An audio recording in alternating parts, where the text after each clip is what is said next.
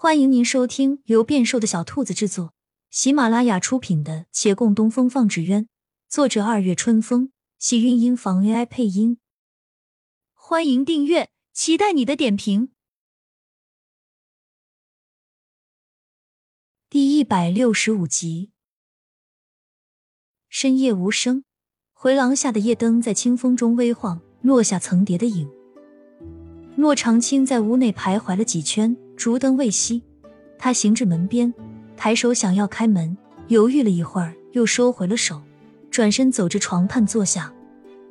听外面有浅浅脚步声，他立刻坐正了身子，屏气凝神。那脚步声在门外停顿，过了会儿又慢慢远去。他起身靠近门，却再也听不到动静了。他怀疑自己听错了，站在原地愣了一下，听那脚步声又近了些。他的心再次提到了嗓子眼，脚步声走走停停，似乎在门边稍作停留，而很快再次迈开。他心一紧，不知所想，只觉大脑一片空白，突然拉开了门，仿佛再晚一些，这个人又要不辞而别。月兰站在门边，一手端着个锦盒，另一手悬在半空，似是想要叩门，又像是正要收回手。即便是预料到，还是惊讶。他拢了拢头发，露出一如往常的笑。兰儿，你还没睡啊？月兰也未料到门突然打开，愣了一下，方道：“是啊，也不是很困。师傅，你也没睡吗？”“嗯，我正好你来了。我本想去问你，你白日里说的，有什么办法能够让纸鸢一行再现盛况？”这些年，我走遍大江南北，见过民间很多的高人，也看了各地的风土人情。他们喜欢的、追崇的、盛行的都有迹可循。在我们第一次去签约会的时候，我已想过，如今更是印证：观赏纸鸢损耗率太低，竞技纸鸢会更容易销售。竞技纸鸢？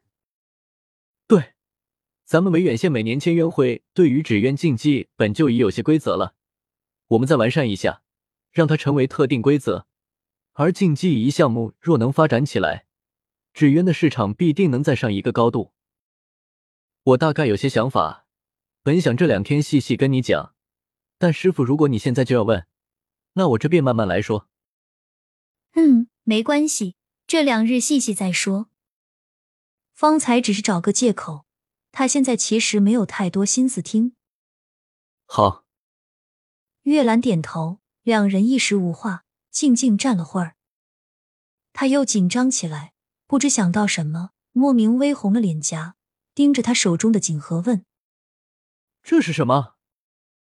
月兰将手中的东西递到他面前：“我来找你，本是想送你一些礼物的。”盒子举到他面前，他轻轻打开，物件摆满了锦盒，有些见过，有些衍生。他听他道：“我给你一一介绍。淮阳的泥塑，锦城的织锦，粤西的杖头木偶，乐清的细纹刻纸，浦江的剪纸，滦州的皮影，还有芜湖的雕刻，余杭的柳编，慈溪的草编，宜春的漆器。我每走一个地方，看见了这些民间的艺术，那些匠人的坚持与挚爱，成就了这繁花似锦的世间。师傅，你看。”我们也参与在这其中，一同来写这花花世界。我们应该庆幸。他低头看着锦盒，各色的工艺，各地的风俗，他的足迹，他这三年走过的悠悠岁月，他眼中所看到的世间万千。他将这大千世界带回，带到他的面前。他伸手接过锦盒，抱在怀中，向他笑：“谢谢你。”这有何可谢的？应当谢，谢他走遍千山万水，依然将他放在心上。月兰垂了垂眸，那我就先回去了。师傅，你早点休息。他看清风吹起他的发，呼道：“我也不是很困。”月兰本也没走，背后明月高悬，他听此话抬头，那我看了千里江山。却无比想念这维远县，不知这三年可有变化？不如你带我来看一看。如何看？他话未说完，忽被他揽住，继而身子一轻，倚在他怀抱中，随他凌空而起，脚尖轻点无言，一一掠过维远县的夜。这夜色沉寂又美好，两人的身影划过屋顶，看六渡街上的商铺，大多门前挂着长夜不灭的灯笼。看那长街尽头的杨家，还灯火通明。大户人家的庭院总是不熄灯的。还看见隔壁的顾掌柜手握一块抹布，在院子里坐着唉声叹气。再往前，越过小巷，看到县衙里有点点灯光，县令大人仍在秉烛办公。从小巷回来，另一边的陈家巷倒是烛火未明，一片安宁。维远县没什么变化。的确没有变化，一切如旧。他们扶风掠影，而后并坐在自家屋顶，风送桃花朵朵。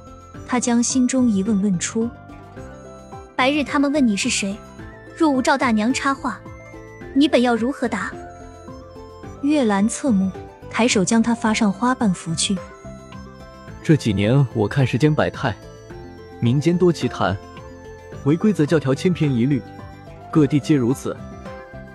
以前是我太固执，亦太自私，心中总觉自己深情如许，就比天高，万物都该为我让路。如今想一想，实在是太幼稚。他深深看着他的眉眼。若我执着，只是困扰，那我从此不会固执如斯。亲亲小耳朵们。